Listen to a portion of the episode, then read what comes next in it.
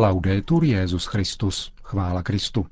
Posloucháte české vysílání Vatikánského rozhlasu v neděli 8. července.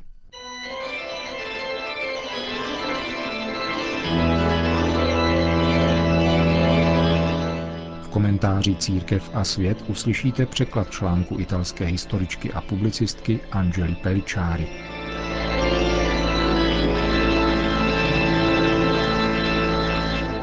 Existuje jeden dějný aspekt, o kterém se mluví zřídka. Zrada, která ve válkách umožňuje nepravděpodobná vítězství a skýtá nepředvídané porážky. Zrada pro zájmy osobní či ideologické nebo obojího druhu je takovým jednáním, které škodí vlasti a prospívá nepříteli. Novověk počínaje protestantskou revolucí nám podává nekonečnou řadu učebnicových případů zrady, které měly devastující následky pro národy, které se staly jejich oběťmi. K zamyšlení nad zradou mne podnítila Luciana Canfori, recenzentka knihy Deset Napoleonových pochybení od Sergia Valcányho. Recenzentka píše Valcány není bez vnímavosti pro tématiku zrady, tedy onoho vražedného faktoru, kterému historikové nepřikládají vždycky patřičnou důležitost a považují jej spíše za jakési románové okořenění vlastního bádání. Jde například o otázku neuskutečněného příjezdu Grouchyho a jeho armády v klíčové fázi bitvy u Waterloo. Při četbě o italském obrození a zednářství v knihovně časopisu Civilta Katolika mi prošlo rukama mnoho textů, které dokumentují, jak Napoleonova opěvovaná vítězství, nebo naopak jeho prohry, byly podmíněny také zradami zednářů, kteří v disperzi na různých evropských dvorech a v různých vojscích na mocenských postech zrazovali svoje nadřízené ve prospěch antimonarchistických a antikatolických ideálů bratrství této souvislosti ocituji jeden zapomenutý text, který jsem našla doslova okousaný od myší. Napsal jej Luigi Parascandolo, který se označuje za neapolského kněze.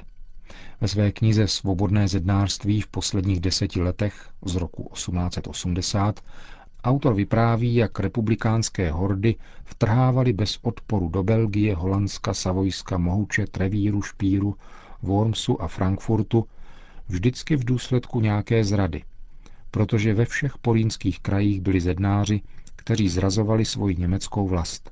Francouzi znali předem plán bitvy a obrané strategie, zatímco němečtí generálové nedávali rozkazy v patřičné chvíli nebo je vykonávali špatně a vzdávali se bez jediného výstřelu.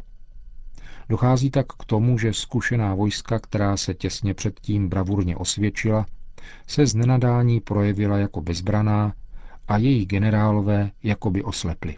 Jeden příklad za všechny. Generál Mack, strůjce porážky 40 tisícové neapolské armády 6 tisíci francouzskými vojáky, utekl do Paříže a přesto byl pověřen císařem Františkem II., aby velel různým oddílům, které byly všechny rychle poraženy, až se nakonec opevnil v Ulmu se 30 tisíci vojáky, nechal Napoleona přejít Dunaj a kapituloval 15. října bez jediného výstřelu s celým svým vojskem. Napoleon tak porazil všechna království a do čela kdysi křesťanských národů jmenoval své příbuzné a přátele, podepsal konkordáty s církví a získal nebývalou autonomii, podobnou tyranii. Z nenadání se však stalo, že jeho podivuhodné vojenské kvality zmizely. Byl špatně informován, generálové jej neposlouchali a v rozhodujících momentech byl zbaven podpory početných vojsk. Ve chvíli nebezpečí, píše dále neapolský kněz, byl opuštěn a zrazen těmi, které hojně odměňoval. Paraskandolo výjmenovává tyto antibonapartistické konspirátory, z nichž nejznámější jsou Gilbert Motier de Lafayette a Benjamin Constant. Co se stalo? Napoleonskému despotismu přestalo platit konto otevřené uloží. Stal se příliš mocným a byl odstraněn. Úkol, který mu byl svěřen, splnil. Množství legitimních panovníků bylo svrženo. Nic to však nezměnilo na tom, že císař, zodpovědný za do té doby nevýdaný masakr zvláště mladých lidí ze všech zemí Evropy, nebyl nikdy odsouzen, ale pouze dvakrát poslán do exilu. Jak je to možné? protože spolčení v některých případech své adepty chrání před smrtí. Nepřímo to dokazuje epizoda arcivévody Ferdinanda Maximiliána, který se nečekaně stal císařem v Mexiku. Byl zabit Benitem Juarezem, kterému pak bratři vyčítali nedostatečné dodržování pravidel. Maximilián a jeho generálové byli odsouzeni k zastřelení. Zednáři pak bratrovi Benitovi Juarezovi vyčetli, že nerespektoval císařovu zednářskou příslušnost, píše Ricardo de la Sierva. Tato sekta zahrnuje svou nezměrnou sítí téměř všechny národy. Pojí se s jinými sektami, za jejich temné nitky potahuje. Vábí svoje přívržence na výhody, které jim opatřuje, podrobuje vůdčí osobnosti svým plánům, buď sliby nebo výhrůžkami. Podařilo se jí infiltrovat všechna společenská zřízení a sformovat tak jakýsi neviditelný a nezodpovědný stát v legitimním státě píše papež Lev XIII. v encyklice Humanum Genus z roku 1884. Papež následovně popisuje svobodu bratří, kteří se necítí vázáni žádnými sociálními závazky a poslouchají pouze rozkazy z loží. Zednáři uvádějí v život jakýsi druh státu ve státě, nadnárodní stát, a domnívají se, že mohou jednat podle pravidel, která si stanovují sami – nezávisle na zájmech a povinnostech, které jsou uloženy občanům různých zemí. Kromě toho při obřadech zednářské iniciace na stupeň mistr kandidát prohlašuje. Slibuji a přísahám, že nevyjevím nikomu tajemství, která mi budou svěřena, že budu posilovat svůj rozum, aby všechny moje schopnosti byly od nynějška slávou a mocí řádu. V tomto fiktivním státě, který představují bratři, státě skrytém, zacloněném a tudíž krajně nebezpečném pro obecné blaho, se bratři starají o zájmy bratří. Všude, za války či v úřadech, při zadávání úkolů, při přijímání vládních či parlamentních rozhodnutí. Lev XIII. během svého dlouhého pontifikátu nepřestal nikdy bránit křesťanský lid před podlostí těchto sekt, které něco jiného říkají a něco jiného dělají, Prohlašují se za tolerantní a potírají všechny, kteří smýšlejí jinak. Říkají si demokraté, ale mají totalitní myšlení. Tvrdí, že respektují všechna náboženství a zatím bojují až na smrt proti katolické víře a z papeže činí vatikánského vězně. Papežova pozornost se zaměřuje zejména na italské katolíky. V Itálii je Řím a tedy i papež a sekty bojují s maximální rozhodností a všemi zbraněmi proti Petrově stolci, protože jejich pravým nepřítelem je Petr. V listě Kustody z roku 1892 papež Lev XIII. píše Inspirátorem a žádlivým strážcem velikosti Itálie byl vždycky apoštolský stolec. Buďte tedy Itali a katolíky. Buďte svobodní a nikoli sektáři věrní vlasti a zároveň Kristu a jeho zástupci v přesvědčení, že antikřesťanská a antipapežská Itálie by se příčila božímu řádu a odsoudila by se tak k zániku. Kdo ví, zda toto varování není užitečné také dnes. you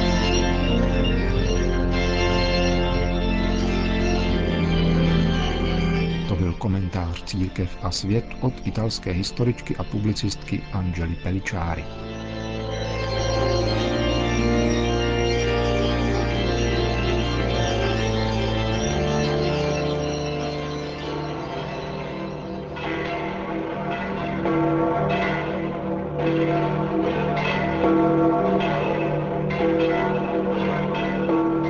Benedikt XVI. dnes na zcela zaplněném nádvoří letní rezidence v Castel Gandolfo oslovil věřící před polední mariánskou modlitbou Anděl Páně. Cari fratelli e sorelle, Drazí bratři a sestry, e Chtěl bych se krátce pozastavit u úryvku z nedělního evangelia, textu, ze kterého je vzato známé rčení Nemo profeta in patria, to znamená, žádný prorok není dobře přijat svými, těmi, kdo jej od malička znají. Skutku, Ježíš asi 30 let poté, co opustil Nazaret a nějaký čas chodil po kraji, kázal a uzdravoval, vrátil se najednou do své obce a začal tam učit v synagóze. Jeho krajané nad jeho moudrostí žasli. Znali jej jako Marína syna, tesaře, který žil mezi nimi, ale namísto toho, aby jej vírou přijali, pohoršovali se nad ním. Tato skutečnost je pochopitelná, protože důvěrnost na lidské rovině zakrývá přesah, stěžuje otevření se božské dimenzi, takže je obtížné uvěřit, že by tento tesař mohl být syn boží.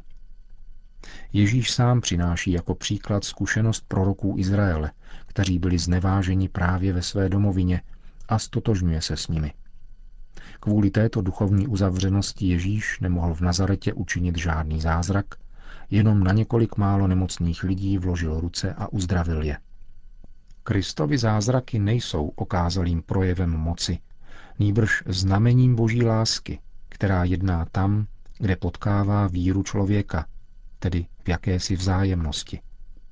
Origenes píše, stejně jako mezi tělesy existuje přirozená přitažlivost jedněch ke druhým, jako magnetu k železu, tak také víra působí přitažlivě na božskou moc. Dunque, sembra che Gesù si faccia, come si dice, una ragione della cattiva accoglienza che incontra Nazareth. Zdá se tedy, že si Ježíš špatné přijetí, na které naráží v Nazaretu, jakoby odůvodňuje. V závěru vyprávění však nacházíme postřeh, který říká pravý opak. Evangelista píše, že Ježíš se divil jejich nevěře. Údivu krajanů, kteří se pohoršovali, odpovídá Ježíšův úžas. Také on se v jistém smyslu pohoršuje. Třeba, že vědí, že žádný prorok není doma dobře přijímán, zůstává pro něho srdce jeho lidu zatemněno. Je neproniknutelné. Jak je možné, že nerozpoznají světlo pravdy? Proč se neotevírají boží dobrotě, která chce sdílet naše lidství? Jako člověk je Ježíš Nazarecký transparentností Boha. Plně v něm přebývá Bůh. Ale také my hledáme stále jiná znamení, jiné divy. Nevšímáme si, že pravým znamením je On, vtělený Bůh. On je největším zázrakem vesmíru. Veškerá láska Boží je obsažena v jednom lidském srdci, v jedné lidské tváři. Colei veramente questa realtà è la Vergine Maria. Této skutečnosti opravdu porozuměla Pana Maria, blahoslavená, která uvěřila. Maria se nad svým synem nepohoršovala. Žasne nad ním plna víry, plna lásky a radosti, když vidí, že je tak lidský a zároveň tak božský. Od ní, naší matky, se proto učme vírou rozpoznávat v Kristově lidství dokonalé zjevení Boha. Po společné modlitbě Anděl Páně pak Benedikt XVI. udělil své apoštolské požehnání. Sit nomen Domini benedictum. Adiutorium nostrum in nomine Domini. Benedicat vos omnipotens Deus, Pater et Filius et Spiritus Sanctus. Končíme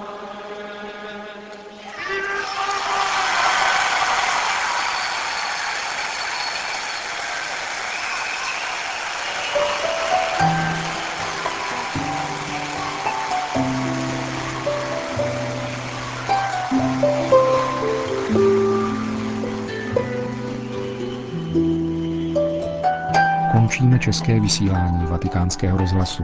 Chvála Kristu. Laudetur Jezus Christus.